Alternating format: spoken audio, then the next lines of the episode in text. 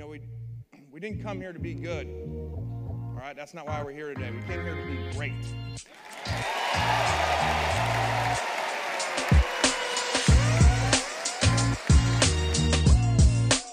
Second and goal from the three. Offset eye in the backfield with Stackhouse and Gunn. There's the snap. Manning back to throw. Swings it to Gunn. He catches it at the one. Drives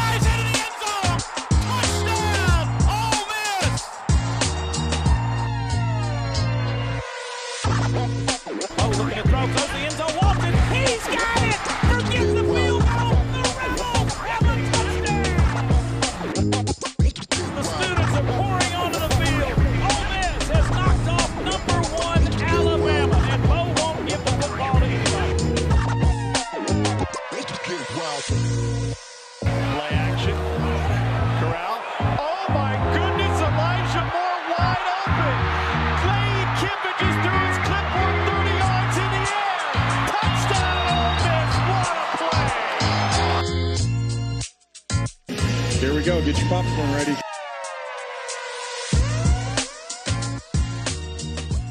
Hello, and welcome in to another edition of the Grove Report podcast, part of the Sports Illustrated Network.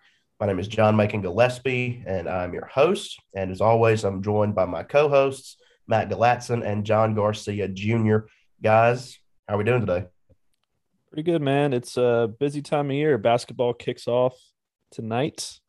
We got uh, Ole Miss and New Orleans, I believe. I've got I've I've Yes. got like eight different games in my mind. I'm pretty sure they're playing New Orleans. They are. And, Yes, at, least, uh, at least that's what the schedule says. So, Yes, that is what the schedule says. And then we have Ole Miss and Texas A&M this weekend in football, a game which I may or may not be attending. I haven't decided yet, so I will be excited about that one. And please uh. That yeah. would be amazing. What a privilege. right. Uh, For those who don't know, Matt is like the busiest guy in, in the SI team network of of grunts. Um, yeah, Cowboys, Texas, Ole Miss. He does a little bit of of everything, but Ole Miss is certainly where his heart is. But yeah, it is it is a busy time of year. We're getting close to signing day, so I am trying to be like Matt in how busy and well traveled I I am. So planning a lot. Actually, today was on a phone call about the Alabama Mississippi All Star game, which is a big deal uh, in that border. So I'm I'm excited to get back to it for the first time, obviously since uh, the pandemic. where where is that game, John? It's it's in Hattiesburg this year. Oh, so it's in Hattiesburg. Okay. yeah, so, I'm pretty sure they used to have it at the vet, I think, but in Jackson. But I'm glad that it's at Hattiesburg instead of that crater of a stadium. Um, You know, the last time I was there, I found a Cuban restaurant run by a Miami, a fellow Miami Cuban. So I was, my opinion of Hattiesburg was sky high leaving uh, Alabama, Mississippi, which I never thought was going to happen after that week. So uh, shout out to Hattiesburg. I forget the name of the place, which probably sucks for them. But uh, yeah, pleasantly surprised by Hattiesburg. I'm I'm not a huge like big college town got like large college city guy. I don't know if Hattiesburg really qualifies as that, but that was one thing that kind of led me to wind up going to Ole Miss. Uh, was that you know it's kind of a smaller, more intimate setting. Uh, but I do like Hattiesburg too. I really do.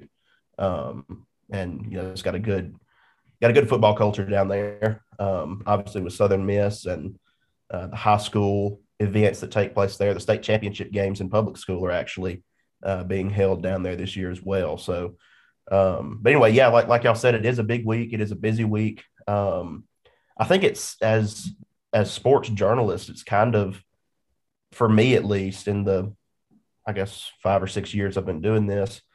It's that this is one of the more stressful, but also one of the more rewarding times of the year because like you're never really lacking for content, so to speak. I mean, it seems like there's something happening all the time, and we're kind of getting into that now uh, here with with Ole Miss with basketball and football both going to be kind of happening simultaneously uh, as as football season concludes later this month.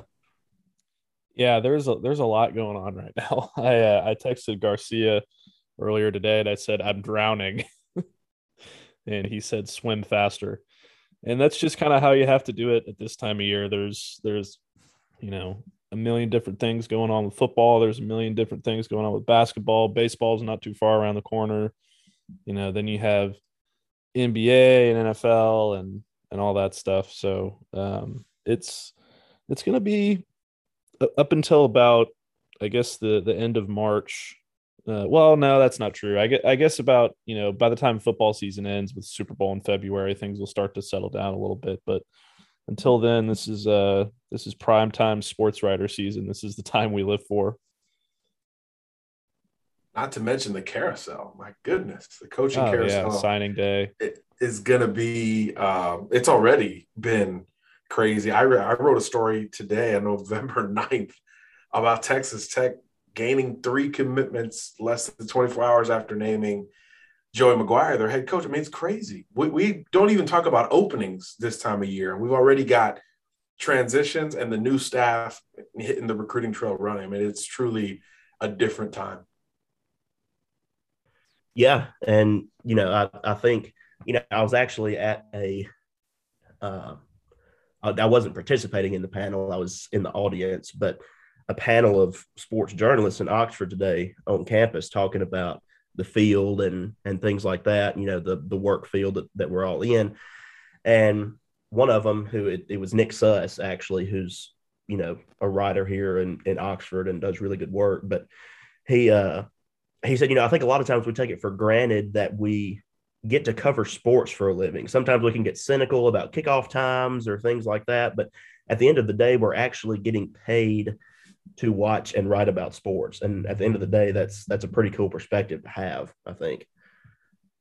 Oh yeah, totally. I we are uh, we're very lucky in what we do, and I, you know, I I say yeah, I complain sometimes too, but anytime I tell someone about my job, they they and I'm sure the same thing happens to you guys. They're like, "Oh wow, that's the coolest job ever," and it really is. You know, um, getting paid to to write about football or basketball is just about as lucky as it gets. So um, no complaints here. I, I may complain from time to time, but I usually retract pretty quickly. Oh, I, I do complain from time to time, more so than that a lot of times. But yeah, no, I I think I'm just spoiled, I guess. Uh it's very, very first world probs type complaining that I do. Yeah. So, but let's let's talk about some of the stuff we got going on um, with Ole Miss. Uh, do y'all want to start football, basketball? What would y'all kind of like to do? Let, let's kick it off with basketball because basketball starts tonight. Yeah. Okay. So we we were talking before we hit record, and um, uh, Garcia said, "You know, isn't isn't this team supposed to be pretty good?" And I said, "I'm not really sure." Um, they struggled with Trevecca, which uh, obviously was an exhibition game, but you know that can mean one thing. It can mean you know that Ole Miss was potentially kind of playing pretty vanilla just because they didn't want to show a lot, that kind of thing. Or on the other hand, uh, it could mean that this team may not be very good because if you look at, you know, kind of the casual fan, I guess, looking at the schedule, um, and I guess myself included, because I had never heard of Trevecca, they, they look at that exhibition matchup and they're like, what is a Trevecca exactly? Like, what what is this that we're going to be playing? And uh, turns out it's a school in Nashville. I did some Googling today and wound up on Wikipedia, which is always factual and truthful, regardless of what they say in school. Um, and uh, so, yeah, I mean, I'm, I'm not exactly sure what to think about this team. And obviously, tonight, unless they lose, won't really be much of an indicator either because it's, you know, they're favored by like 23 points or something like that. So, um, you know, it, it'll be a, a little while before we find out exactly what this Ole Miss team is is kind of made of. But at the same time, I do have my hesitations because, you know, last year obviously made the NIT after a really strange up and down season, losing games that on paper it just honestly should not have lost.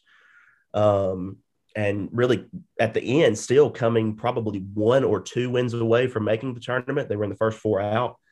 Um, and obviously, you know, Kermit Davis's first year in Oxford made the tournament with um, what I guess a lot of people will perceive as really with Andy Kennedy's team, um, just Kermit Davis leading it. So it is going to be interesting um, to see. And he he did get that extension, uh, you know, not too long ago. So we'll see kind of what it what it looks like.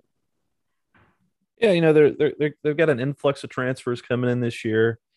Um, they're they're bringing back a couple of a couple of decent guys, but it, it's it's really kind of an unknown season going in just because of those transfers and um, they're making up sort of a bulk of the roster at this point. Not the bulk of the roster, but the the bulk of the starting lineup, I should say.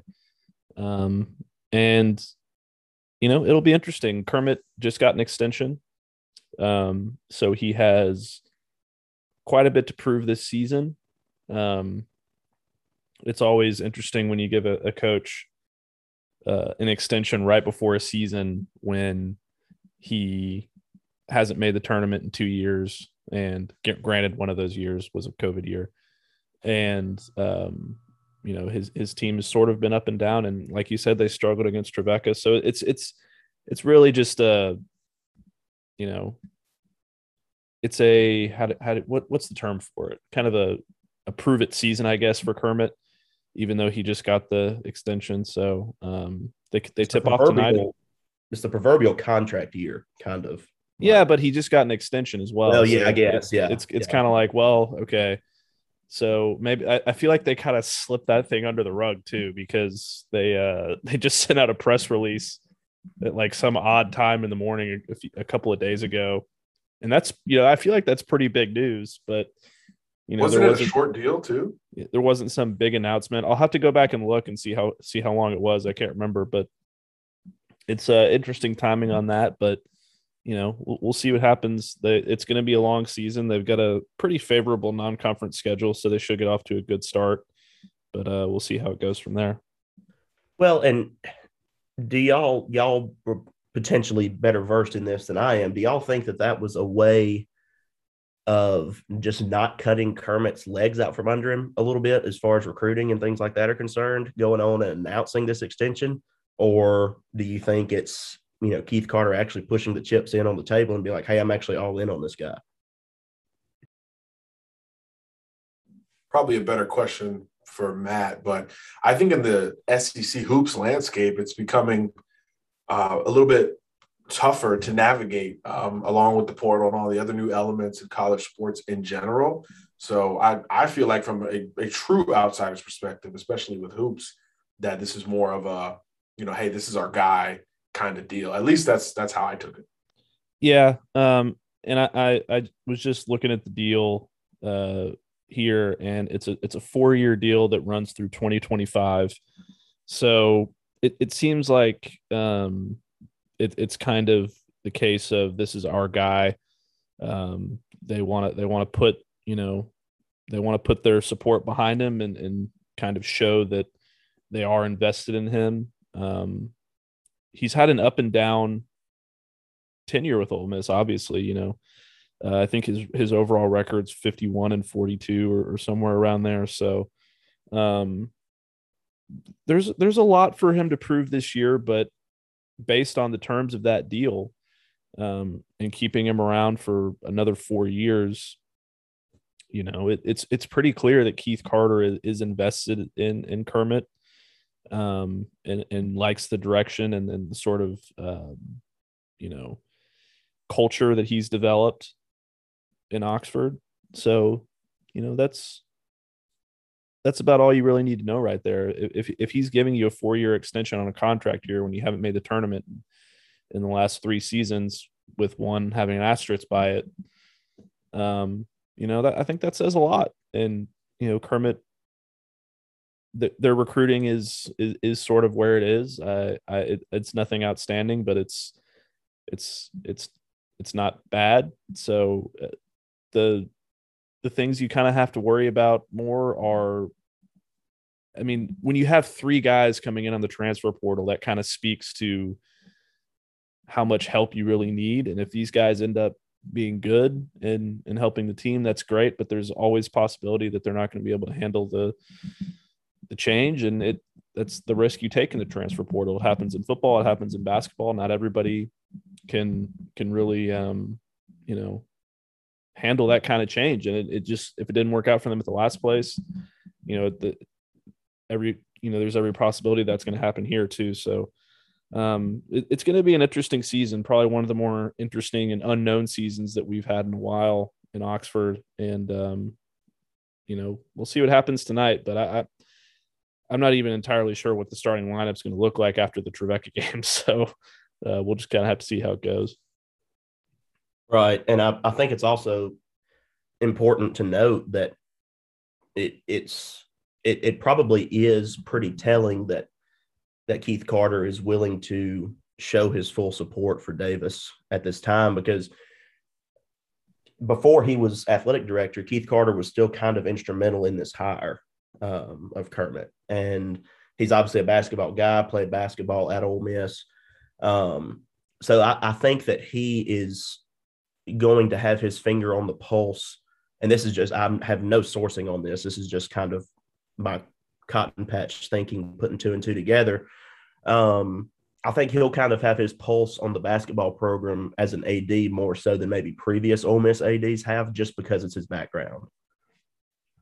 Yeah, I think that makes sense. Um, you know, as a basketball player, he's going to be a little bit more invested in the program, and and you know he he's shown that you know what what what he went out and did with the Lane Kiffin hire. He's shown that he ha- he can sort of inject some energy and positivity and and some new thinking into a program. Um, and you know maybe maybe giving Kermit this extension is is his version of doing that. Um, sort of giving the program some more energy with with that kind of exciting news or whatever. I'm not sure, but yeah, I mean, it, it makes sense to me that that he would be a little bit more devoted to basketball. Um, I, I think that that's something that the Ole Miss program basketball program has probably been lacking in recent years too. Um, everything is so all in on football, which you know it, it's SEC football. Of course, that's going to be the case in almost every school. But at Ole Miss to be successful in basketball, if you really want to be, it's it's probably going to need that little that little extra uh, TLC, so to speak. You know, they got the new stadium uh, a couple years back, um, so things are sort of starting to trend in that direction. Um, but you know, again, we'll just we'll just kind of have to see uh, football is always going to be king in the SEC.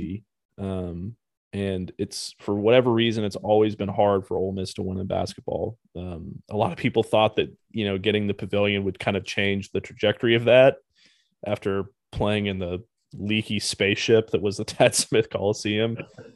Um, like there was literally water dripping from the ceiling onto the court.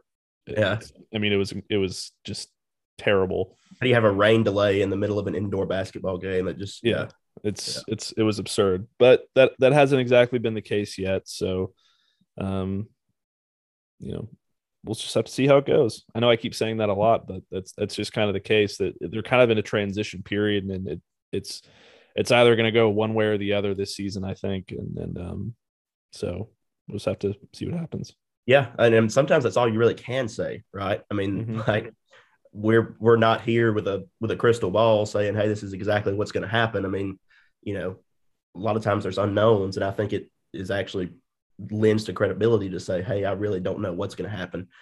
But I'll, you mentioned that football is is always going to be king in the SEC, and here at Ole Miss too. I mean, do you say probably that basketball is third on campus in Oxford? I mean, you you went to school here. I mean, do you do you think baseball is the number two? Yeah, I think it's pretty clear that baseball is the number two. Um, too. Okay.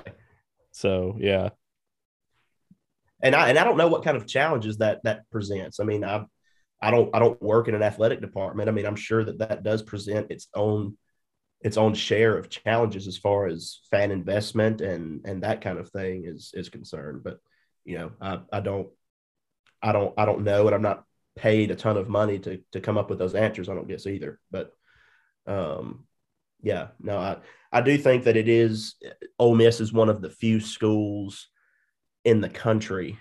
Well, and I think there's actually numbers to back this up that actually make a profit on baseball um, each year. and I know we're not talking about baseball right now, but that just kind of goes to show that, you know, baseball is such a big deal in Oxford that, you know, sometimes basketball can maybe get lost in the, well, in a pun term in transition. Um, so Yes. For sure. yeah. But uh any other basketball thoughts from either of y'all before we transition over to football? Not for me. No, I did see Bruce Pearl with his shirt off, uh, hugging Cam Newton on a video today. So it doesn't really relate to Ole Miss, but you know, how all in are you as a coach? Sometimes you got to ask yourself. And I know you just got an extension, but you know, wear the shirtless stadium football picks at the vault, chest bumping with Robert Condici. Like, show me that, and uh, show me interest in basketball. I'm I'm gonna have nightmares now, John. I appreciate that. Uh, I haven't seen that video, but if you would share it with me, I would be very appreciative. I think I would be appreciative. I might block your number, but uh, It's like instant commitment video stuff. Yeah. yeah. Um, but yeah, well let, let's talk about let's talk about football then. Um, Ole Miss obviously has one of the biggest games from a national perspective in I think quite some time. Um, not counting well, but one of the biggest home games from a national perspective in quite some time. Um, this Saturday against Texas A&M. It's the first time since 2014 that College Game Day has been on campus. Uh, that's actually only the second time now that College Game Day has been on campus. Um, what are what are some of y'all's early thoughts about? You know, uh, let, let's let's not start talking about the game. Let's talk about the view of the program. What do do you think that it means something that College Game Day is back in Oxford after everything the program endured for the last four to five years? I'll let you go first, Garcia. I've got some longer thoughts. Shocked to hear that. Yeah, this is a big deal. This is a huge deal. College game day means something. And, and I was just talking on, on, the radio about perception in recruiting and how important it is. Uh, it's unfortunate, and every college coach will tell you that it's unfortunate how important perception is, but it's still important. And college game day has a great slate of, of potential destinations for this week. I think there's three or four ranked versus ranked matchups that all matter in terms of conference seeding and all that fun stuff. So for them to pick Ole Miss back to the Grove, all of that, um, I, I, thought was was a really big deal given uh, not only where Ole Miss has been, but given that you know Ole Miss has not looked stellar in in the last month or so, um, but they're getting the benefit of the doubt from the worldwide leader. Um, and I think Lane Kiffin has a lot to do with that. Uh, maybe Katy Perry will have something to do with that. I'm, I'm sure that's going to be a fun topic of conversation. But if you look up at it, you know, Ole Miss is still in control of its destiny relative to being a top three team in the SEC. And any Rebel fan would have taken that preseason, and the coaching staff probably would have taken that at least perceptionally heading into uh, what is this week 11 uh, I think that's a good spot and, and a good upward trajectory of, of where this program is trending. And, and just look at the carousel we talked about earlier. Jeff Lebby's name is everywhere. Lane Kiffin's name comes up for every single job. I mean, this is this is a, a buzzing place with some transition probably ahead. But I think it, it says a lot about where the program is right now on November 9th to have game day pick that SEC West game over a, a lot of ranked versus ranked matchups. Yeah, I think that um you know, and a lot of this kind of goes back to what I, the kind of stuff I was saying last week with Hugh Freeze. That whole the whole story behind the Hugh Freeze thing, um, and the the trajectory the program was facing after all that was over. Um, like during the Matt Luke years and and before Kiffin's name really came up, I'm sure people probably thought it was going to be another decade or two before before game day ever came back. I mean, Ole Miss was not in a good spot. So I, I think it just says a lot about what Kiffin has done, what Jeff Lebby has done, what DJ Durkin has done, what Keith Carter has done. Everybody who is involved in the Ole Miss program, at either an administrative level or the coaching staff. Um, the players are the you know the way they've rebounded from you know what could have been the end of the program two years ago. Um, the guys that are still on the roster, so it's it's really just a testament to how how you know how well all those people have done, but also how quickly things can turn around in college football. Um, you know, Ole Miss was a national laughing stock a couple of years ago, and, and, and now they are going to be hosting the biggest, uh, you know, college football television program there is, and they're going to be doing it in the heart of the Grove. And I don't know if Katy Perry's going to be the, the guest picker again, but you know, it has all the makings of uh, a banner day in Oxford. Now, the only thing, obviously, that they're going to have to overcome is their injury situation, which in typical Lane Kiffin fashion is still kind of a mystery. Um, we don't know a whole lot except that Matt Corral is is playing on two hurt ankles. We don't know who's going to be available at wide receiver. Um, so it, it's going to be an interesting day. A&M brings in a hell of a defense, and they're they're kind of the the blueprint of a program that that Ole Miss would almost like to become in a way. Um, you know, they just beat Alabama, they just beat Auburn. Um, and in between those two games, they were dominant. And they're doing it with sort of some disadvantages too. You know, Zach Calzada is not exactly the best, you know, mo- I mean, he's he's got a rocket for an arm, but he's not the most uh, polished quarterback, I'll say. Um, so, but they still find ways to win. And, and Jimbo Fisher has turned that program into a winner. That they struggled earlier this season trying to find their identity, and then they found it. And you know, if, if Ole Miss could come into a season and say, "Hey, we're going into the biggest game of the SEC schedule in Week Nine, and we're seven and two, and we beat Alabama and we beat Auburn," that's exactly where they'd want to be, and that's where A&M right is right now.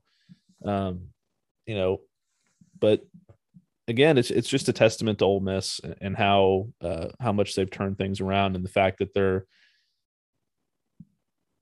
one of the most nationally relevant programs in America right now because of their head coach and their style of offense and their Heisman contender, and doing it in such a short short time is is just a you know, it's just really impressive.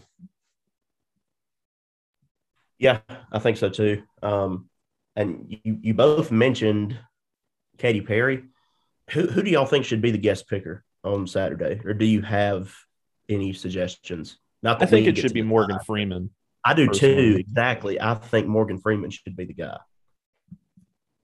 That would be incredible if if at all possible. Obviously, Eli is easily at the disposal of of the network and given the FCC things going on around the double bird maybe he owes them one. I'm not sure how that's going to be viewed but um, there's a wide variety of options but you know we all know Lane Kiffin wants Katy Perry back but I think that's easier said than done especially since so much time has gone by. But yeah I'll, I'll join you guys. I'm all in on Morgan Freeman just for the audio alone. Well and correct me if I'm wrong. It's it's been a while since I've been a religious watcher of College Game Day. I used to never miss it, but it's it's been a while. Obviously now since I've gotten into the media field and stuff, I'm not always here, you know, at, at my apartment when uh, when it's on. But it, do, do they usually try to get a guest picker that has at least some kind of tie to the school? It's either some kind of tie to the school or to the region. I think. Um, like last week, Cincinnati. I don't. I don't think they have very many famous alum, but Nick Lachey was their pick because he's from Cincinnati. Um, okay.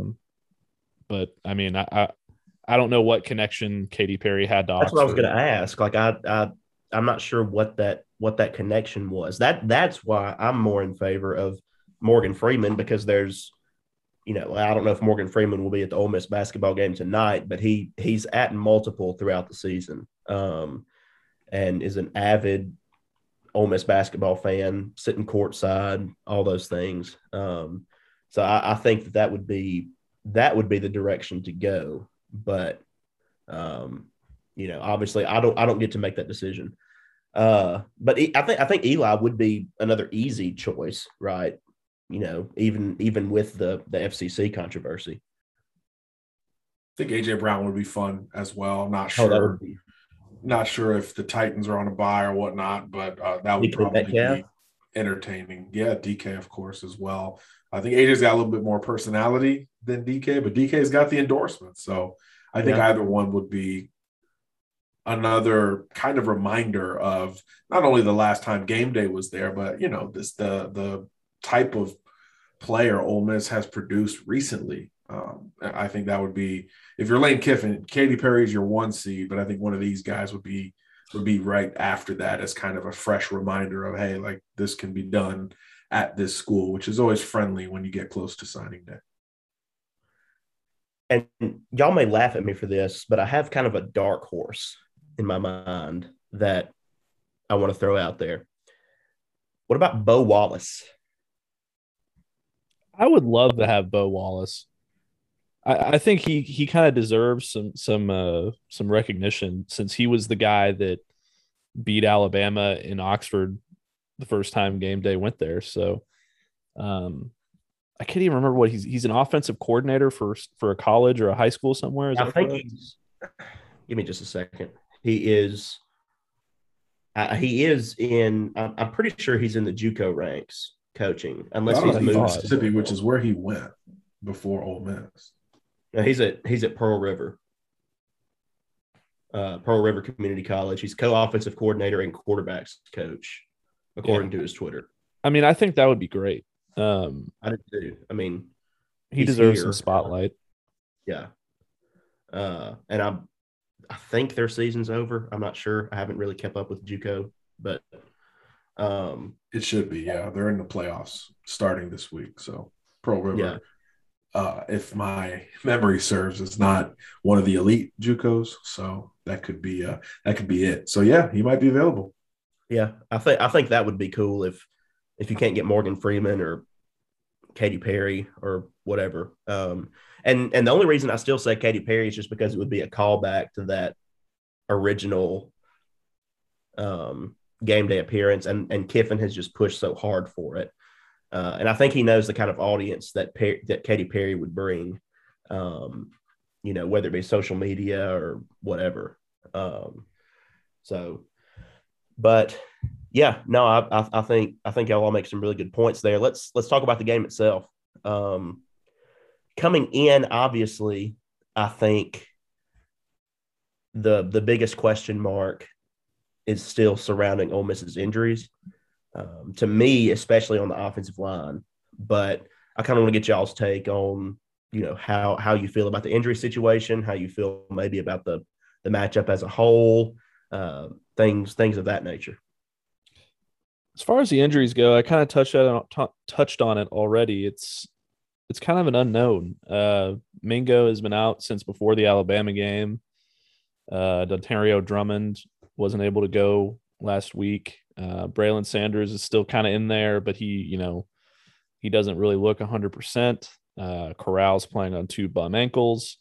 Ben Brown's out for the year. Um, so offensively, you're kind of in trouble. And then on the other side of the ball, Sam Williams had a hip thing last week against Liberty. He was able to tough it out for the most part, but um, so there, there's a lot going on there, and it, it's a concern if you're Ole Miss on the offensive side of the ball in particular because A&M's defense is so dominant. Um, if we didn't have this year's Georgia defense, A&M would probably be in the running for the best defense in the country. Um, Georgia is just kind of on another level from everybody else, but A&M is, you know, they're they're just about the second best defense in the in the SEC, probably the second best defense in the country overall. Um, they've got NFL players up and down the board on the defense: DeMarvin Leal, uh, Demani Richardson, you know, Tyree Johnson, Jayden Peevy, um, Leon O'Neal, all these all these guys, and if Ole Miss isn't hundred percent or about as hundred percent as they can be going into this game on offense, I think they're going to have a lot of problems moving the football.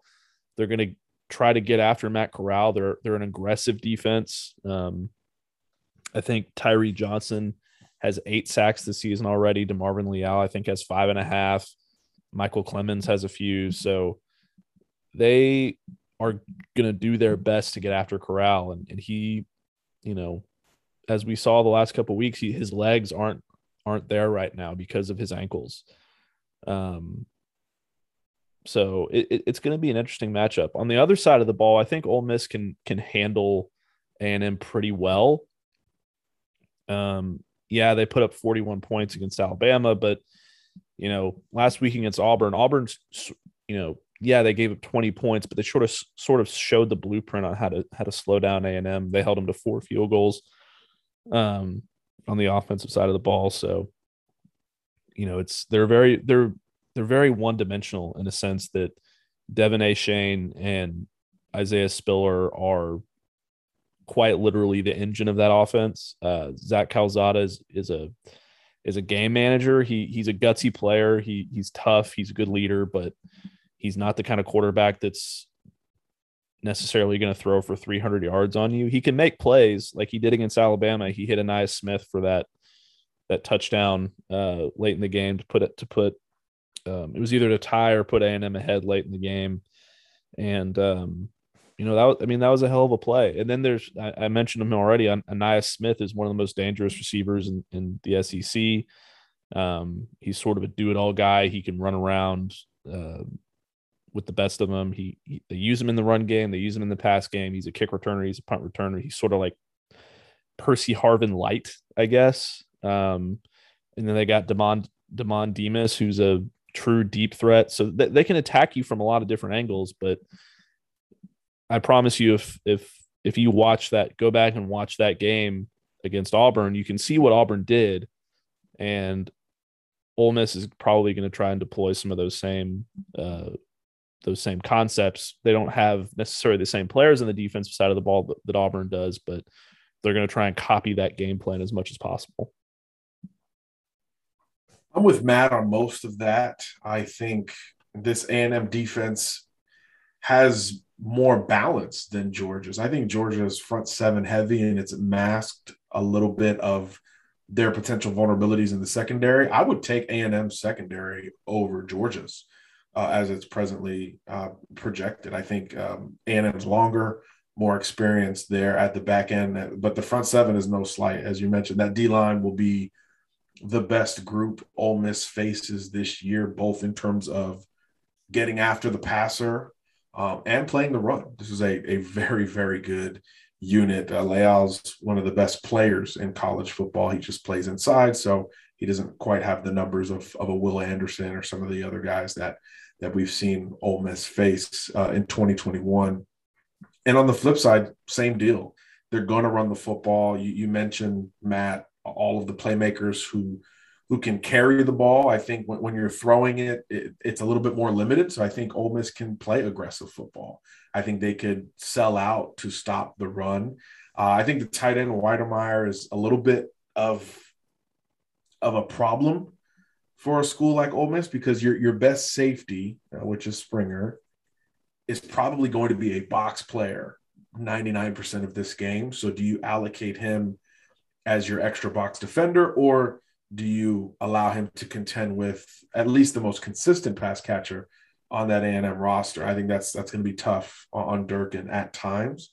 Uh, but I do think you know AJ Finley or one of these these nickel backs can can maybe help in that regard. But you've got to stay aggressive, and that opportune Ole Miss defense has to come up big against A&M. You almost have to turn them over to beat them because they're they're so old school in in their approach offensively, and the defense is so good.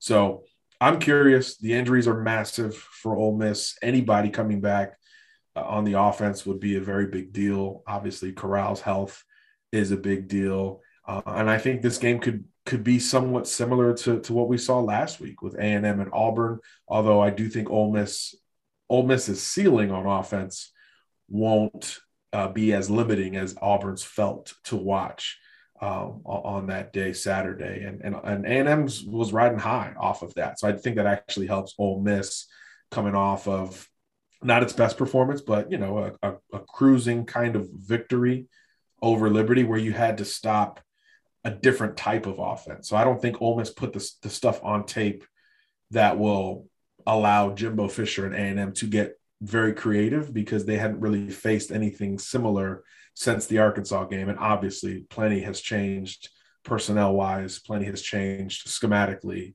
since that shootout with the Hogs. That's that's a really good point. You know, if if you you mentioned that if anybody on the offensive side who's injured manages to come back this week, how big of a deal that is. And I think you're really right because this offense has definitely looked different since I guess the what LSU game, um, you know, against Auburn and Liberty the last two weeks. It's looked different, I think, due in large part to injuries. Um, if there was ever a week for Ole Miss to get healthy, and we talked about this on last week's pod, it's this week. They they need some of those playmakers to come back. I think to to be able to tackle or go against this A and M defense. Um, and you know, I guess we'll see if they were able to get healthy. You know, without any of those three.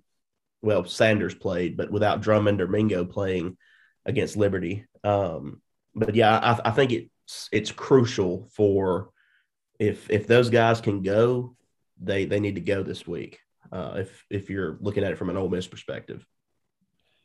Yeah, because there's a lot on the line this week. Um, you know, a lot of people could have gotten discouraged after the Auburn game and say, "Oh, well, we're not going to make the SEC title game. That's it. You know, it's the season's basically lost." Um, not lost, but you know, it, pe- people got so high on this team um, when they got to six and one that it was it was natural to get a little bit let down after that Auburn game, especially considering how it went. Um, but look, if you beat A and M, um, yeah, you're probably still kind of out of the running for the SEC West, but depending on what happens with Alabama, because they look very beatable right now. But you know, you, are still playing for a New Year's Six bowl. If you win this game and then you go to to Vanderbilt and you win that, and then you beat Mississippi State, there's probably a New Year's Six bowl in your future, and that's something that I think would be kind of a stamp on where this program is right now.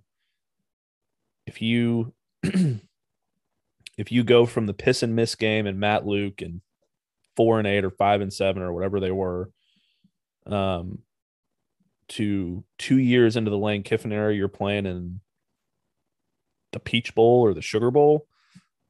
That says something. I think it says a lot. And um, not only do recruits want to see that, but but you know your fans are are desperate for success, and getting to a bowl game like that in your second year under Lane Kiffin would be a huge accomplishment. We we keep going back to the last, well, I guess the stretch from really 20 the 2016 season through the 2019 season. So I guess that's four seasons. Um, and you know, I, um, I'm sure that Ole Miss fans who are most likely our largest audience are probably tired of thinking about those years, but it's I think it's important to look back at those because the pinnacle of the Hugh Freeze era was winning the Sugar Bowl, right? In the 2015 season, New Year's Day of 2016. And yeah, you went to a New Year's Six Bowl the year before, you know, got blown out by TCU, but you were still there in a New Year's Six Bowl. You know, that was that that 2014 season where all of those weird things happened. The Treadwell injury, Laremy Tunsil got hurt in that Peach Bowl, uh, things like that. But you know, uh, we to even be sitting here talking about Ole Miss even potentially sniffing a New Year's Six bowl game two years after the piss and miss and you know the Ole Miss program looking like it was in its worst position since Houston Nutt was run out of town. You know that's that's just insane, and I just, I just don't think that can be overstated. I mean, I, I don't think that that's that's something that can be that can be emphasized enough, and I and I think that's why we just keep going back there because it just seems like something that you know, is is worth mentioning any opportunity that we get because it's you, you don't you don't see that all the time. You don't see a program rebound, and and I'm not saying Ole Miss is even going to make a New Year's Six game. I mean that's that's far from certain, but you don't see a program rebound even to the point where Ole Miss is right now from where they were two years ago. And A&M's not far off of that in terms of the high lows as well, with a ton of talent, just like Ole Miss had uh, after um, after that transition from Freeze uh, with Kevin Sumlin. A&M was recruiting at, at an even higher level um, with even bigger disappointment. So they too have have bounced back. And two things here on this game. First of all, did y'all know that A&M has played one road game in 2021 total?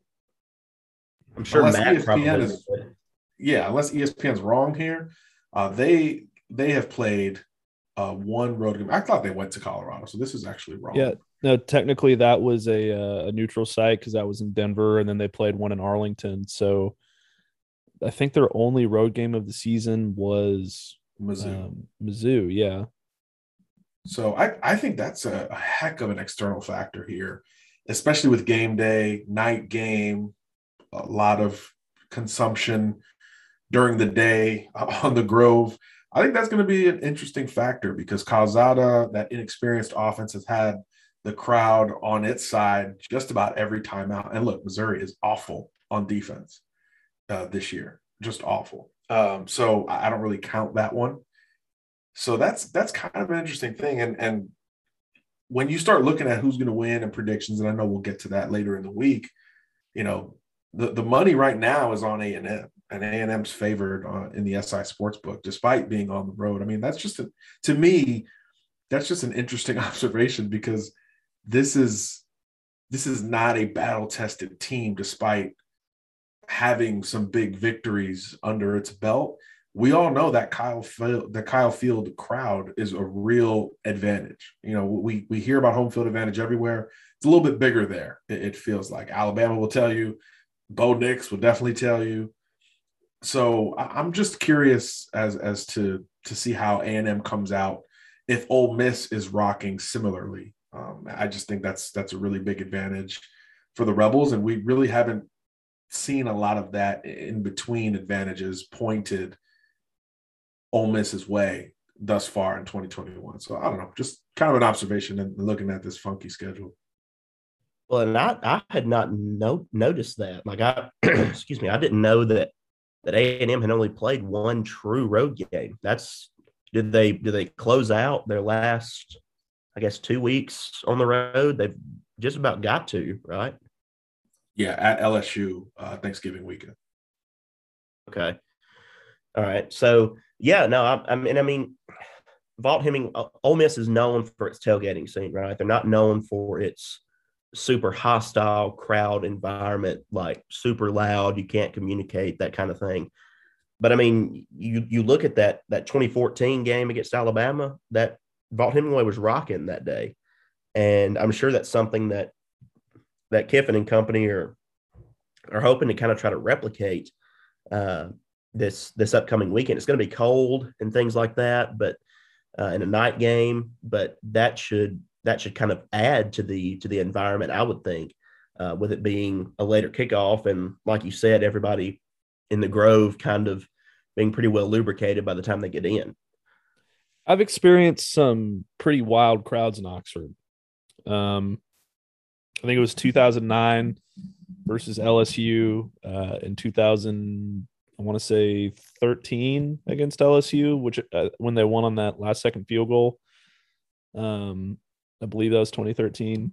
Yes, Those are two of the best environments I've ever experienced in college football. And I've I've been to Kyle Field, I've been to Darrell K. Royal at, at, in Austin, I've been to Tiger Stadium, I've been to Bryant Denny, I've I've been to a lot of good, you know, good venues, and Oxford is capable of it.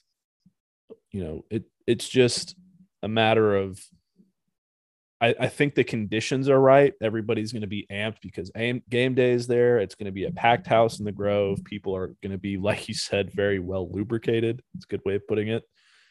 Um, and look, you know, I, I think I think people kind of took last week off in a sense, just not off, but the, the stadium was not as packed as I would have expected for um, a Hugh Freeze return, if you know what I mean. And uh, I think a lot of a lot of the the casuals sort of decided to go to that game instead as, of a big game, so they could kind of experience Oxford more, which is a little bit of a trick of the trade. If if you want to go in and not have a crowded game, pick the pick the you know non-exciting non-con, you can maybe get a reservation at City Grocery. But for the hardcore fans, this week is going to be probably the one they've been circling on their schedule at home all year long. Um, because A&M came into the season as probably your most difficult home game. Um, LSU obviously, you know, wasn't expected to be anything significant this year. So I think when they saw A&M's top 10 ranking at the beginning of the season, a lot of people sort of circled this one and bought their tickets and there's going to be a lot of people coming in town from from out of town and and all that kind of stuff so I, I think it has the recipe for a pretty good environment Yeah, I think so too. And it's it's interesting to think. I wonder, and then I, I don't know the answer to this. I'll have to go back and look, I guess. But the last, I wonder when the last time Ole Miss reached the second week of November without a home loss. It's got to be a while, right? i don't know i was just i don't know um i certainly can't think of it off the top of my head i'd have to go back and look but it, it seems like it's been a while So and and that's just you know I'm I'm not every environment at Vaught Hemingway this year has been equivalent to that that Arkansas game or that LSU game, but still, I mean this this team hasn't lost at home yet, and their next game is November 13th. So you know that's that's something, and and I'm not one. Well, actually, I am one to kind of look at at trends like that, whether they mean anything or not. But I just find this like, you know, oh, that's kind of interesting. They haven't lost at home yet. Um, and I'm not saying that they won't lose this Saturday because the, I think this matchup definitely presents some problems, but uh, that is definitely an interesting note, I think. So, uh, but yeah, that paired with, uh, I, I expect this crowd on on Saturday night to be bananas, I guess. And and in my undergrad years at Ole Miss, probably the wildest atmosphere I was a part of as a student was 2016 against Alabama. That was the year Ole Miss was up, you know, like 21 to nothing, I think, and then, you know, wound up losing the game. Um, it was that that year, the same year as the Florida State loss and all those things. Ole Miss wound up finishing five and seven. Chad Kelly got hurt, blah, blah, blah, blah, blah. Um, but I, I think that the atmosphere, I think the conditions are right for the atmosphere to be pretty similar to that um, on Saturday. And pair it with the fact that it's a night game and it's not going to be a thousand degrees like it was for that for that Alabama game. Granted, it will be like 30 or it'll be a little warmer than that, but around 30. Um, but still, I, I, think that I think it'll be a pretty packed house, um, and it should be it should be pretty pretty rowdy. Um, and and they've started doing this thing at at home games at Vaught Hemingway now, where it's they they do some light show stuff in half in uh, TV timeouts, and I, I think it's kind of cool. I mean, it kind of makes my head hurt a little bit.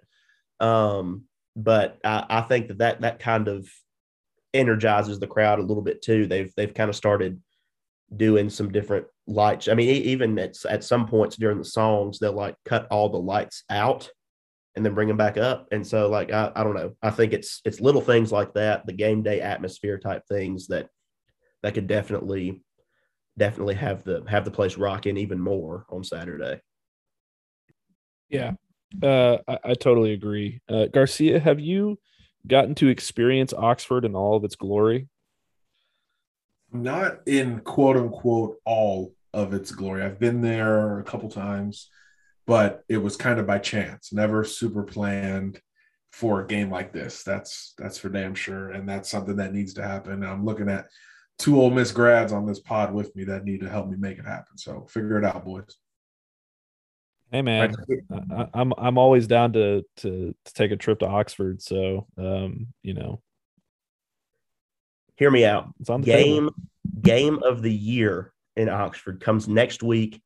Ole Miss hosts Vanderbilt. Okay. no, It's gonna be a no for me, dog. uh, Yeah, But- no, honestly, Garcia, it, I wish you could come this weekend because I think this is going to be the biggest. Um, this is going to be the the the most you know picturesque version of Oxford Ole Miss game day. I think that we'll see until. I mean, it, it's going to be the the most picturesque version we've seen in quite some time, probably since 2014 and it's it's probably going to be the biggest we will see until at least I haven't seen the schedule for next fall, but it's kind of looking like it's going to be a while before we'll see anything like it again. Well, Alabama should go to Oxford next year, so maybe we can This is throw a true. dart at that on the calendar. Book it. yeah, and uh, I was I was looking at the schedule when you guys were saying that. Yeah, the most, I guess, the most marquee SEC matchups in Oxford on next year's schedule will be Alabama, Auburn, and the Egg Bowl. I think.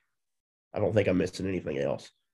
Um, so yeah, Ole Miss will go to Fayetteville or Little Rock, whichever. Uh, we'll go to Baton Rouge. We'll go to College Station. We'll go to Nashville, and then they'll host those. So yeah, that that Alabama. I actually think Ole Miss plays Alabama late in the year next year too. It's not early like it has been before. I think that's right. Um, but I'm not. I'm not sure. I think that would make make for pretty good pretty good game day conditions because typically, at least in recent memory, the game against Alabama has just been like 40 degrees hotter than the sun in Oxford. And it's it's typically like an like an afternoon game, you know, sometimes 2:30, 3 or even 6, but it's still super muggy. So um but anyway, yeah, I I would I think it would be great for for Garcia to come and um people people talk real big about City Grocery, which City Grocery is great. I'm a really big Ajax guy, uh, so and it's cheaper. so I would I would be a proponent of Ajax if Garcia were to. Well, were to okay, come. we'd have to take Garcia on a whole like food. You know, I was gonna say I'm I'm coming early. I'm not coming on Saturday. Like I'm gonna be Yeah. there Thursday. no, this yeah, this is we're gonna we'd have to take him on like a, a true tour of the food scene. But so Ajax is back now. I thought Ajax had closed down, and I was devastated.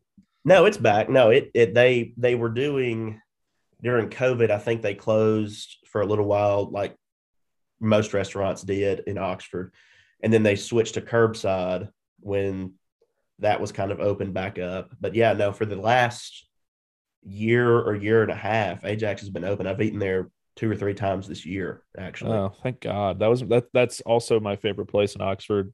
Not Yeah. named. Well, so my actual favorite place in Oxford is Snack Bar. See, I've, I've actually never been there. Oh man, go to Snack Bar. um, but then Ajax, and then Handy Andy, which is Yes. you know people.